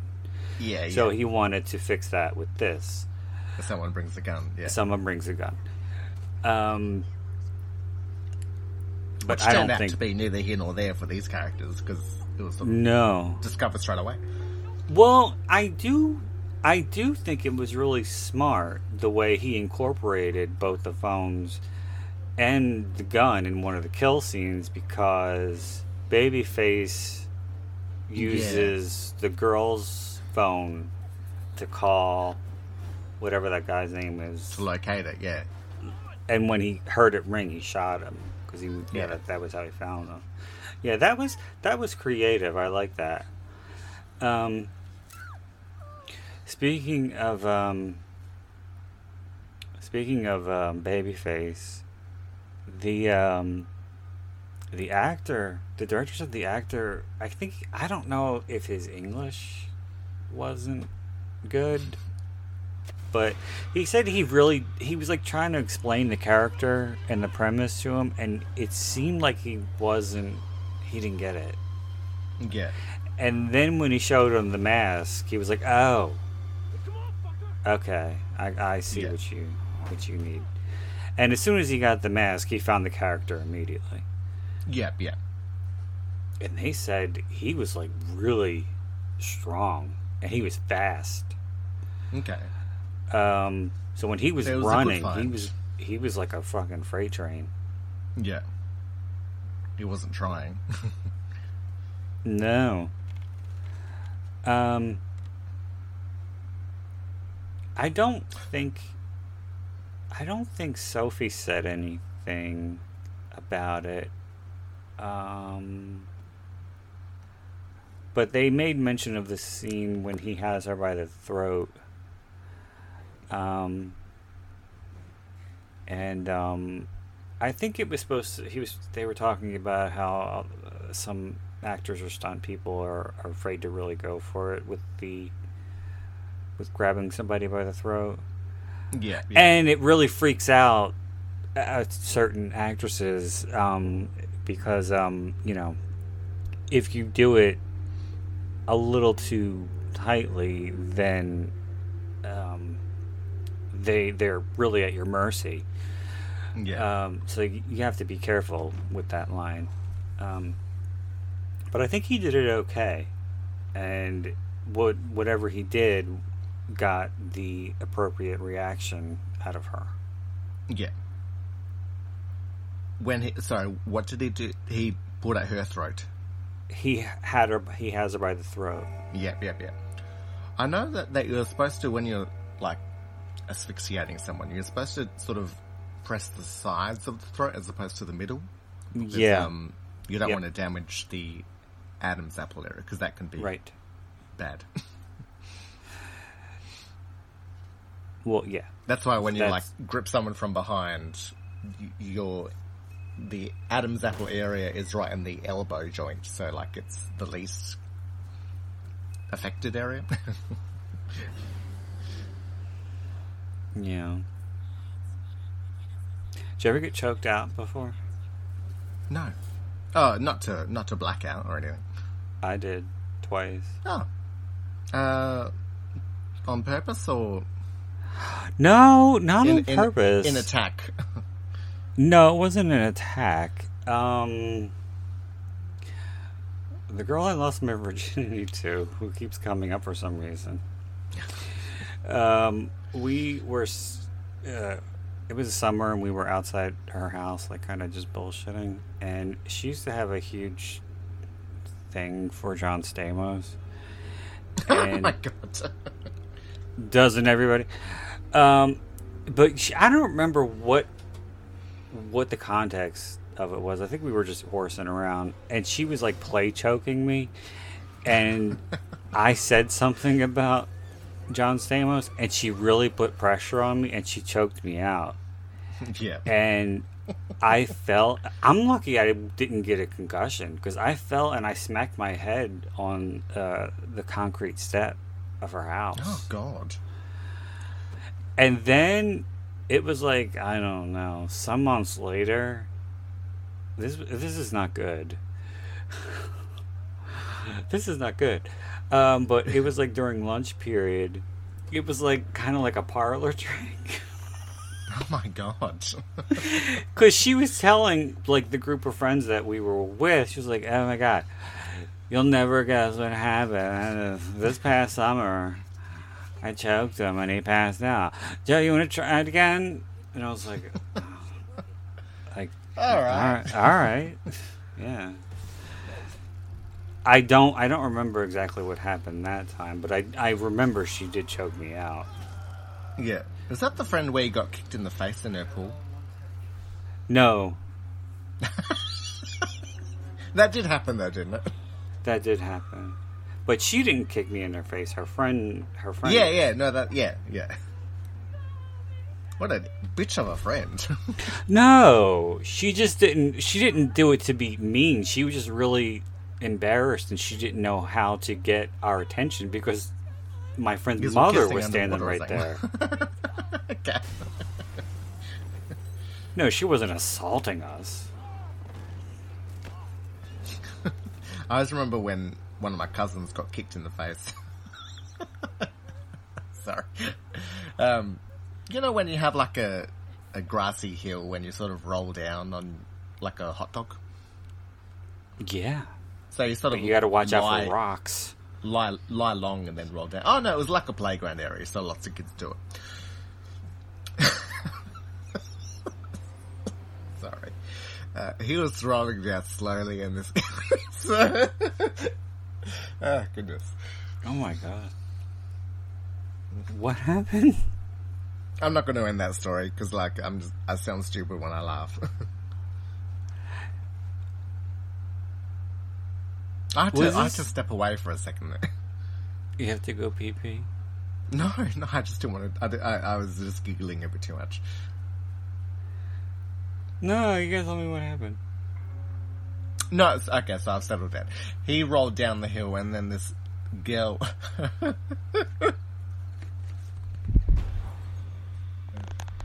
no, no, let's just continue. No, tell me. no, no, let's just continue with the. No, no, no, I want to know No, now. we gotta finish the story. It's, it's the girl did funny. what? She rolled past him and kicked him. yeah.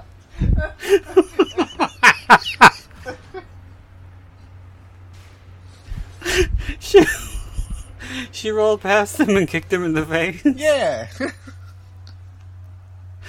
Aw. Uh, sorry. And you watched yeah, that was that was the end of that. Yeah, and like he was like that fucking and, bitch. just, and just sat there laughing while this poor kid was traumatized.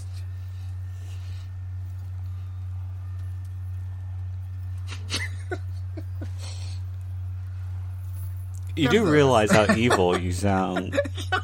no, like I'm in tears thinking of someone getting kicked.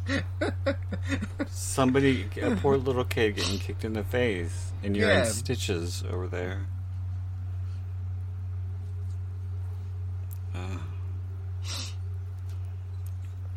Koalas are evil.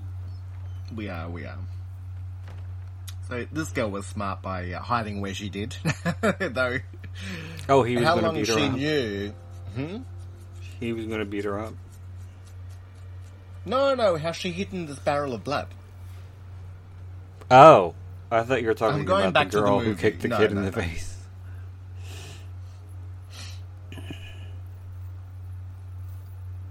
I, uh, Ivan, that's his name. Yeah. Oh, he sort of started hanging around with the wrong crowd, and now he like um. yeah, and then he got kicked in the face. Now he uh. I think he had some stolen merchandise and got into trouble for it, or something like that. I don't know. I He stole out of touch. merchandising. No, he had like some stuff that was stolen. Like I think, you know, he um, I don't know whether he stole it himself or just had it in his property and knowing it was stolen.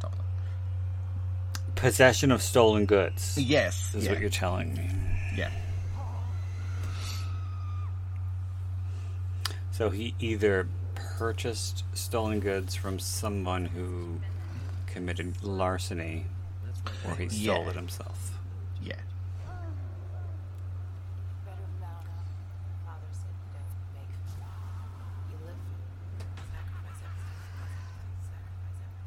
So if if Babyface is supposed to be her son, like what is he like? Fifteen? Well, no, she only had him when she was thirteen, I reckon. Yeah, I know. But how old is she now? Well, it, the it suggested that she's older than she looks. That she's probably in her forties, let's say. I don't think so. That's eh. kind of because she's like not even thirty here. I'm not sure how old the actress is here. How old Sophie is. I think she was born in '79. I think Okay. So she was. When when this was was shot in twenty. Uh, this was shot in 07, I think. 07 or 08. Yeah. and then it came out in 09. So she was like 28, 29. Okay.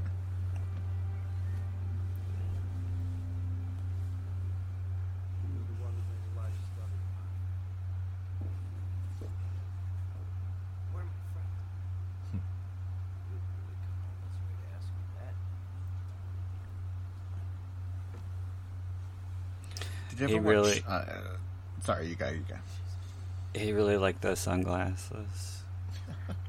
and the director liked them too. He wanted to keep him on for the whole scene. The director was like, no, we have to see your eyes. Yeah. What happened? Oh no, there was um thinking of reclusive uh, directors. There was that true story about how um someone impersonated Stanley Kubrick. Somebody uh, like in impersonated? this- when? Who? Uh, it's it's actually there's a movie called Color Me Kubrick, and it was about a guy who was impersonating Stanley Kubrick, like because no one really knew exactly what he looked like because he was reclusive, and he was going around this town and people were treating him like film royalty.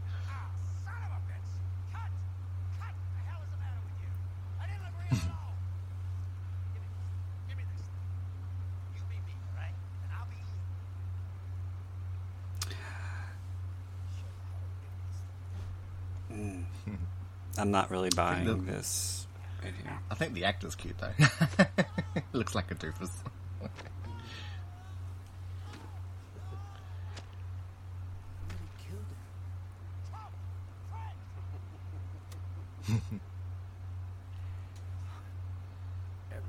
well, he, I guess he directs himself better than Wes Craven did in. In New Nightmare. in New Nightmare, yes.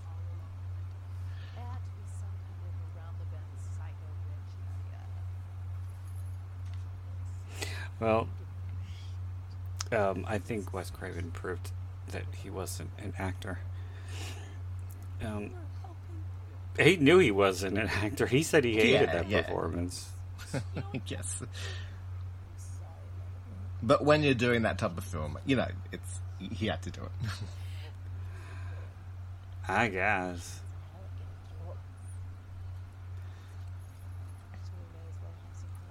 Has his son been continuing writing horror? I think so. I think he still does things Yeah. behind the scenes. I think I'm pretty sure. Yeah. Actually, I'm not minding David Cronenberg's son's work. Or was it daughter? No, I think it's son.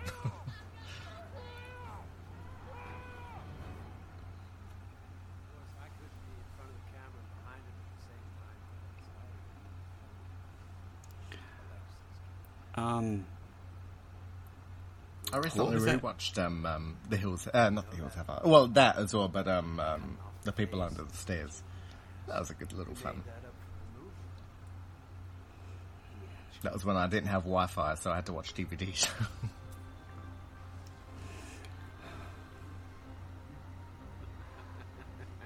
um, I always thought the um, the guy who was um, the guy who was um, in the uh, in the gang um, with Ving Rhames, the one who goes to the door. mm-hmm. I always thought he was really cute.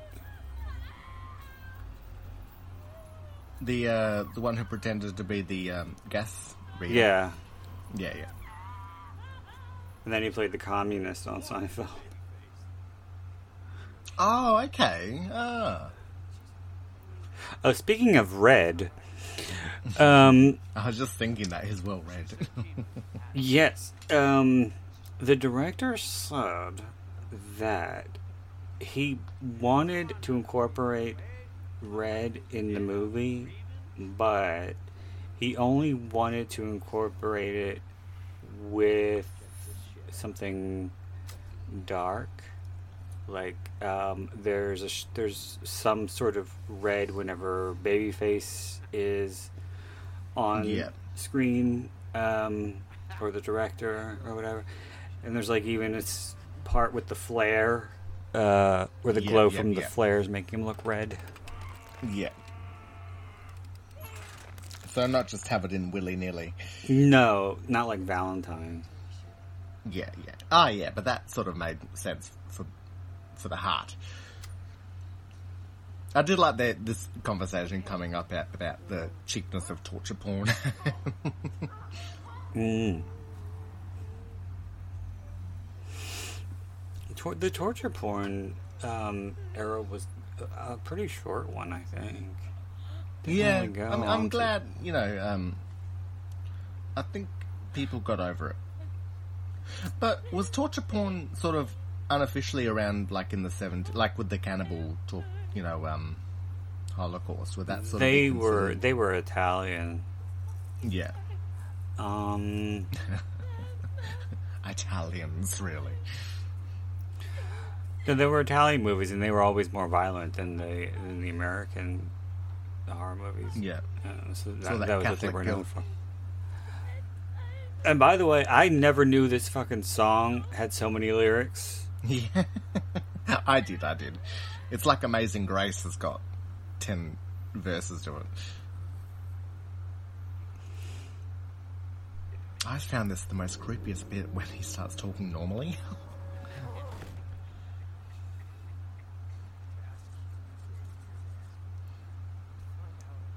It's like, oh, you're not a complete monster, but yeah.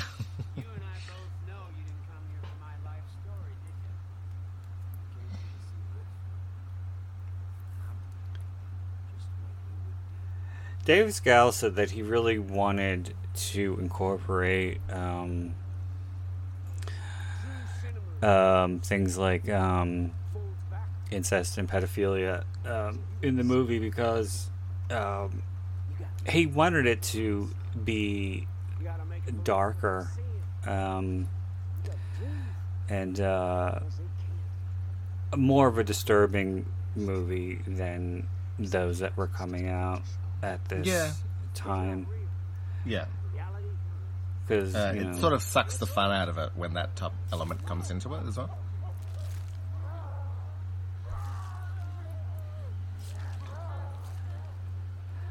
well mm,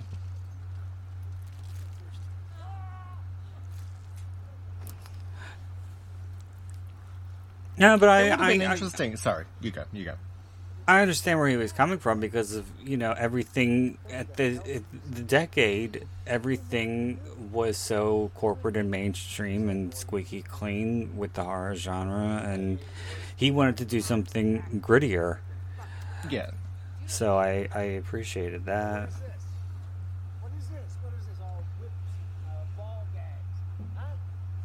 I remember, and I'm thankful that this didn't last as long.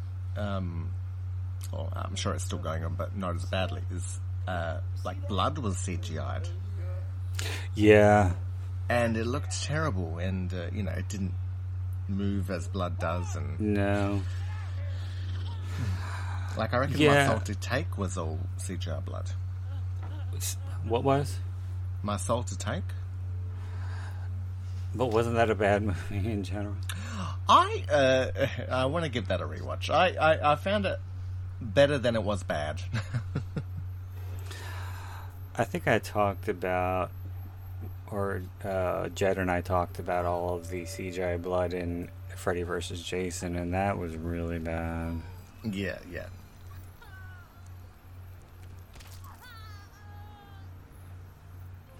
And the CGI blood in the Psycho remake.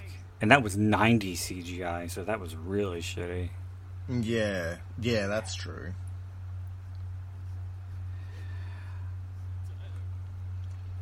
Ninety CGI apparently does not hold up.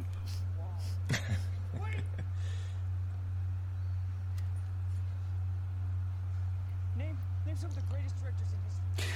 Oh, did you? Um, all roads lead to Madge. Um, but when I was looking up news earlier, I saw an article that I really didn't bother because it didn't sound right to me. Um, but the headline said something, or maybe no, I don't think it was clickbait, but Jennifer Lopez said that she was supposedly, allegedly, supposed to be the other bride during Yes. the VMA performance. She was Yeah. supposed to be Christina Aguilera. Yeah. I don't think so. I thought you said that, but uh, that who, who was supposed to be the other bride? It was, I, as far as I know, it was always supposed to be Christina. Oh, okay. Oh, then I, I thought I had heard something similar in the past then. But uh, that's why I didn't end up clicking on it, because I thought it was old news. No. Um, I think she just said it in something. Um, no, I don't.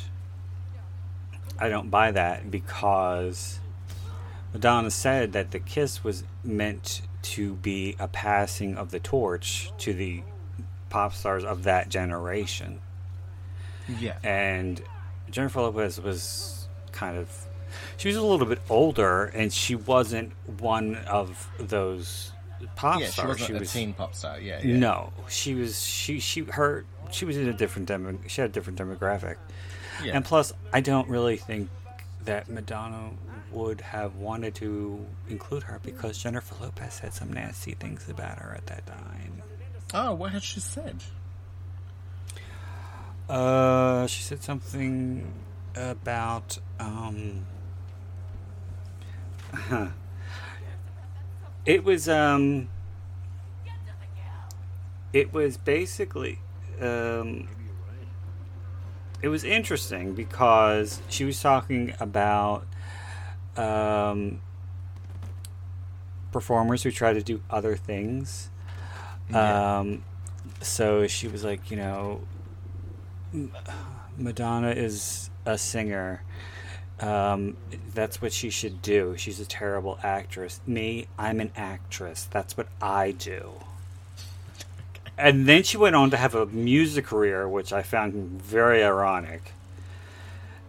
And a not very good one because she didn't even sing her own fucking songs. Ain't it funny?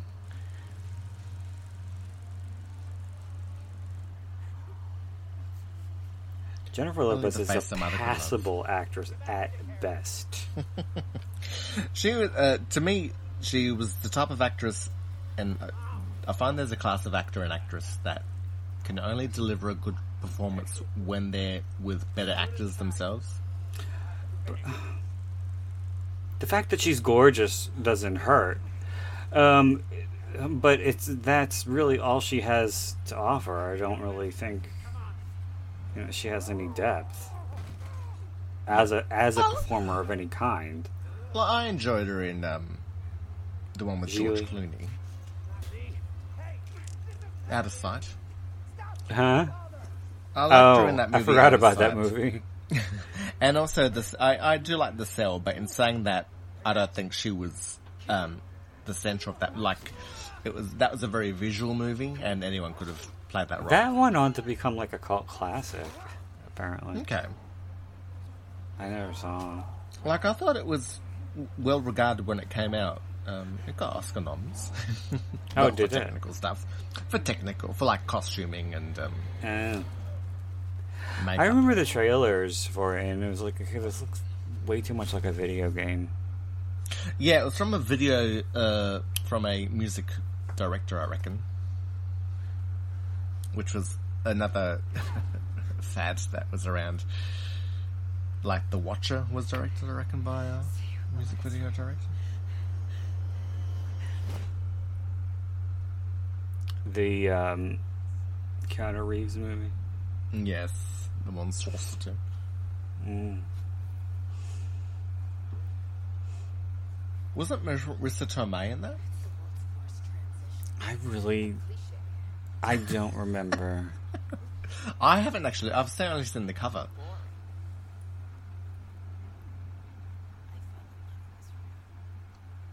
I just remember it being painful. It's uh, your your brain is uh, defending itself by forgetting it. Yeah, just like I forgot all about Out of Sight. And I like remember that Elma time? Lemon.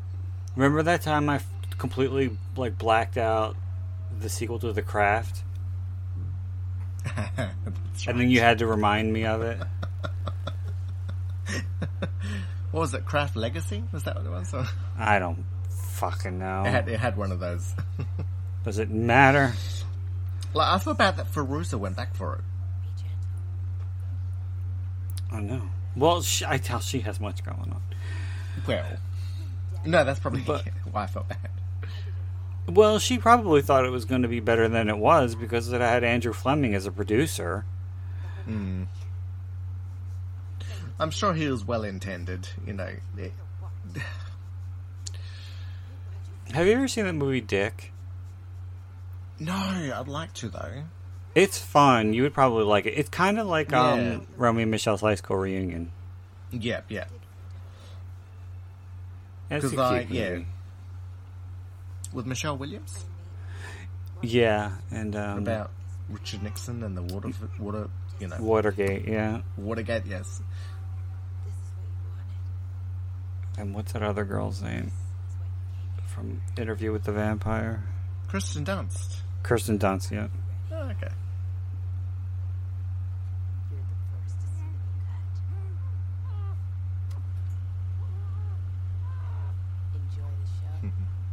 Mm. Oh dear.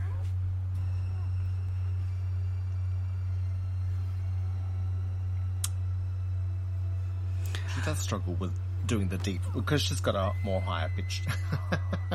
well, not now. Now she's gotten older. It's lower, but They said something about this having like four different endings uh, that that were written. I don't think they were shot, but one of them was. I think it was supposed to. I think it was supposed to be an illusion, her having an uh, or having a delusion rather, that she was at a um, a film festival and she was getting a standing ovation for the movie. Yeah. Um, but in reality, she was just sitting next to one of the corpses. yeah, yeah. I don't mind this ending. It's fine You got to see the movie.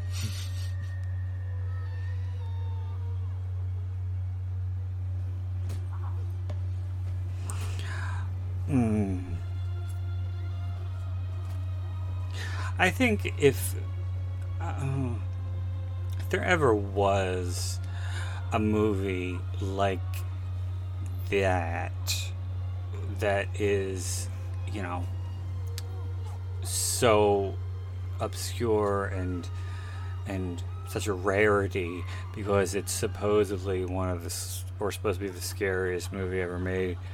If you call that, you're basically just setting yourself up for failure because there's no way it could live up to something like that. Yeah, yeah. Well, I mean, it sort of reminded me of, uh, because I'm on a few um, Facebook groups where people, you know, want to see um, a Serbian film, and then you have comments saying, "Oh, I was the same," and then like traumatized me once I watched it. it's sort of like, Oh, really? what do you sort of expect? Like, if, if you hear about a movie and then um, it then sort of does what it what people are saying, then that's sort of on your head. I don't know. Um, I I've never experienced it because there's no dub, um, so I can't even you know listen to it. Um, but even if I were able to actually watch it, um, I don't know how affected I would be because I already know about all of the more infamous scenes Yeah. in the movie. You know Uh, the progression of the stories. Yes. Um, I I think that the fact that it's pretty fucked up would probably still be there, but I don't think um, I would be as affected um, Yeah, by it yeah. if I didn't know. And here we have a post-credit sequence. Well, not post, Mm. mid. Mm-hmm.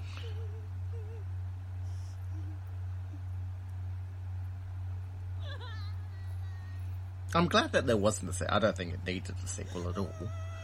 But I do appreciate this ending where it's like, uh, I was kidding. There wasn't any. the there weren't any plans for a sequel. oh, you're a shit faced. I thought you knew I was kidding when I said it was going to be called the Crimson Wave.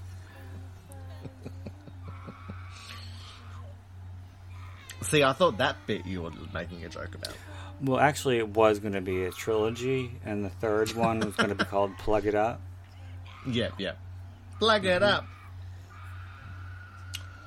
Or the hills ran red. Menopause. Mm-hmm. She does have a good little scream. Mm-hmm. Hysterical. And Babyface was played by Rachel Vasilev. Yeah. Hmm. I wonder what that would be like, like working where uh, everyone else is speaking in another language, and you have to sort of deliver your your vision with translation. Oh. um, unless you're surrounded by competent people, um, your movie's going to end up like Troll Two. Because Troll no, Two filmed? it was filmed here, but it was an Oh, Italian okay. production, and nobody knew how to speak fucking English.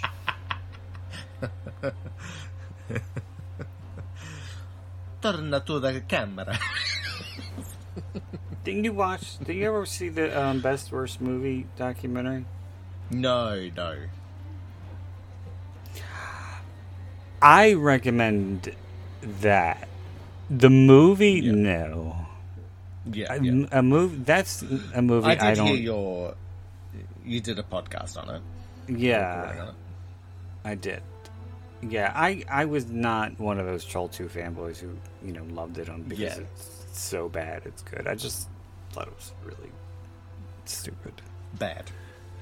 It was just So bad It, bad. it was just bad. And I love a bad movie, but even I have standards.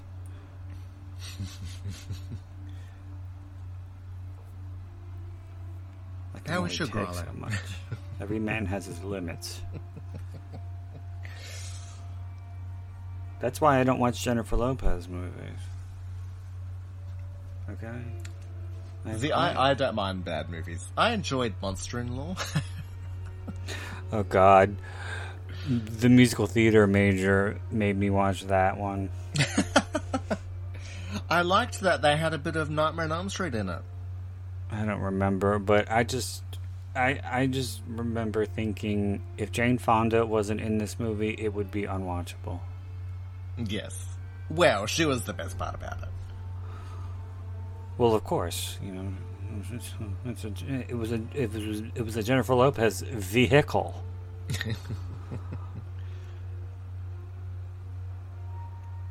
I've been watching a few disaster movies, speaking of bad movies, and they've been quite bad.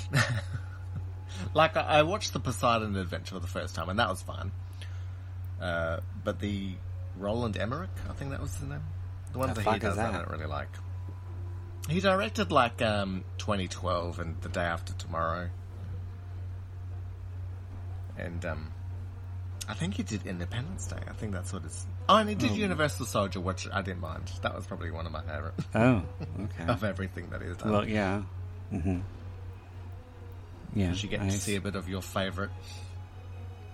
Actually, My favorite when I was, I hadn't even reached puberty. yeah, but at you'd that reach point. sexual awareness. I don't. I mean, mm. um, So here's Sophie singing.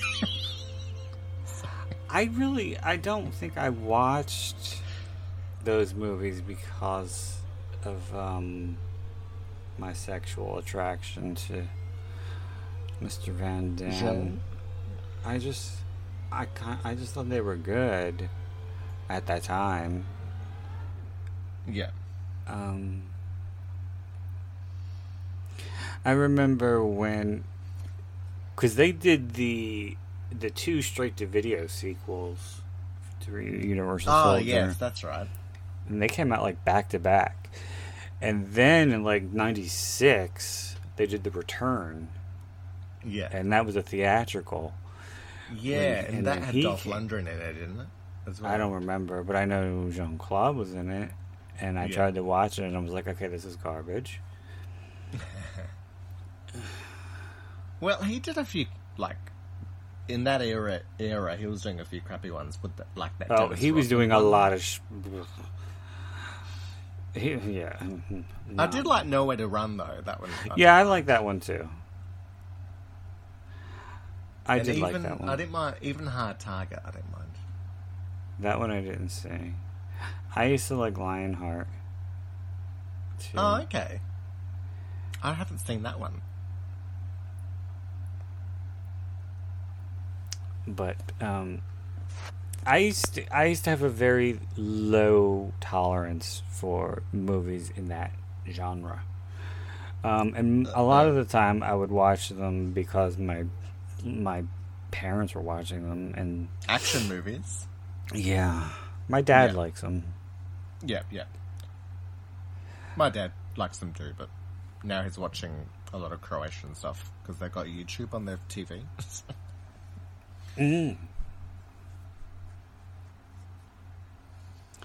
Okay, well, do we have any final thoughts on the Hills Run Red? um, no.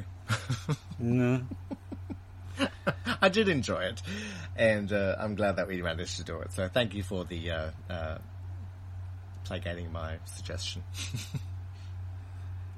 Well, um, Apologies for the laughter in the middle. no, I think that will that's be the highlight of the episode because I never heard you laugh like that before. Lord, I'm glad you don't get to see me. I'll start crying. Um, I I did enjoy that. Um, but before we started doing the whole you me you me thing, um, I used to do, or I used to pick movies based on things that I knew that you liked. Um, anyway, um, even if I didn't really like them, like movies like Swimfan and stuff. Um, but it just it, it just really annoyed me um, the last time that I posted about um, looking for other people who wanted to collaborate um, on the podcast um, and, be, and come in as as co-hosts um, with us or uh, just me and whoever. Um, and you know, I in my post I said what I was looking for in uh, someone who was a co-host, and that was mainly people who had not a vast knowledge necessarily of the genre, but people who are familiar with things outside of the mainstream or are open-minded and are willing to um, watch movies that aren't in the mainstream. And this fucking cunt responded, and he said, "It sounds like you're only looking for someone who agrees with you." and I was like, "What?" That's not No. what I said at all. And that's not what I wouldn't do that. Mm, yeah, yeah. And he was like, Well, I read your post three times, and I still think you're only looking for someone who agrees with you. Um, so whoever you are, I don't even remember what the fuck your name is. You can go fuck yourself. because it's not even true, and I'm not that much of a narcissist. Yeah, because I hate so much that you have. no, I'm just kidding. I've enjoyed the movies that you've gotten. I would feel bad if I was if I never let you choose a movie or I never did a movie that I knew you liked. That because that would not. See, my thing is is that I, I, I like horror and like uh, I like watching it, but I've I, and this is like a universal thing for me. There's not a lot that I'm very very passionate about. Like, there's not a movie that I'm like, you have to watch this, and I'll you know sit down because I'm I'm just a I brew along and I'm happy to I'm happy go lucky. So like, I I can enjoy anything. To a degree. Or, uh, well, to a degree, and even hopefully, even if I dislike something, I'll try to find something I like about it. Well, be prepared because Taboo 2 will Oh, be yeah. coming. I told And you so I bought I. four of them. and I'm not going to let them go to waste. I thought it was fun doing that comment. Yeah, I didn't mind. It's just, it did become a bit like stale air because there's not much we can talk about during these vaginal penetration scenes. That you had to watch and I didn't. yeah, Yeah, but you also got to see all the lovely penis. yeah. Um, There's happy go lucky. No, I'm not going to use that term again. Um, the good old pre-AIDS days. yeah, pre-condom. Yeah. Yeah, um, That, that's And actually I- something that I like. A lot of times when I watch vintage horror, uh, porn, sorry, like I get that kind of sad feeling within me of like, oh, this is all about to change, people. Like uh, they don't. I don't get that. I get Ugh. that. I get um, all these people are probably dead by now, and it's kind of morbid to Ah, be yeah, pleasuring myself to the. Um, but that I, I still haven't found a good gay. No, no. feature for us. You did try I- finding one, but it turned out Yes, I did. I, I have, and I bought that movie, The Boys in the Sand, um, because that was supposed to be the first uh, gay, uh, gay uh, theme or gay porno movie that was introduced into the uh, the theaters. Yeah. Um, and that, like, you know, because people people had seen Deep Throat, um, and this was like the first thing strictly for a gay audience. Um, Yeah. So I did get that, um, and I uploaded it, and I was like skimming through it to see what was what, and there's no dialogue. It's all music and Yeah. fucking. So I wouldn't have really anything to offer. yeah, yeah. Um, And it was more of a melodrama, wasn't it? Like uh, in reg- uh, with a woman. Or am I no, that was thing? that was um, oh, the bath Saturday Night at the that's right. Yeah, yeah. Sorry, yeah. yeah, yeah. That was not porn. No, Much to my chagrin, I thought I was watching. it sounds like a very porn name. Oh yeah, It'd be like if you got a film that was called "Fuck Me, Daddy" and it was like about, uh, you know, time on a prairie. Okay. All right. Um. Okay. Well, we are going to put a bow on this episode. mm-hmm. So I want to say thank you to everybody for listening. As always, thank you to Tony for joining me. I'd like to thank Sophie Monk as well, Yes. so I can have at least said her name six times this time. Okay. Yes, and I will. I, I would like to thank Sophie as well for not having implants, at least at the time of the movie. yep. Okay. Well, until next time, this is Brandon Ford wishing you all unpleasant dreams.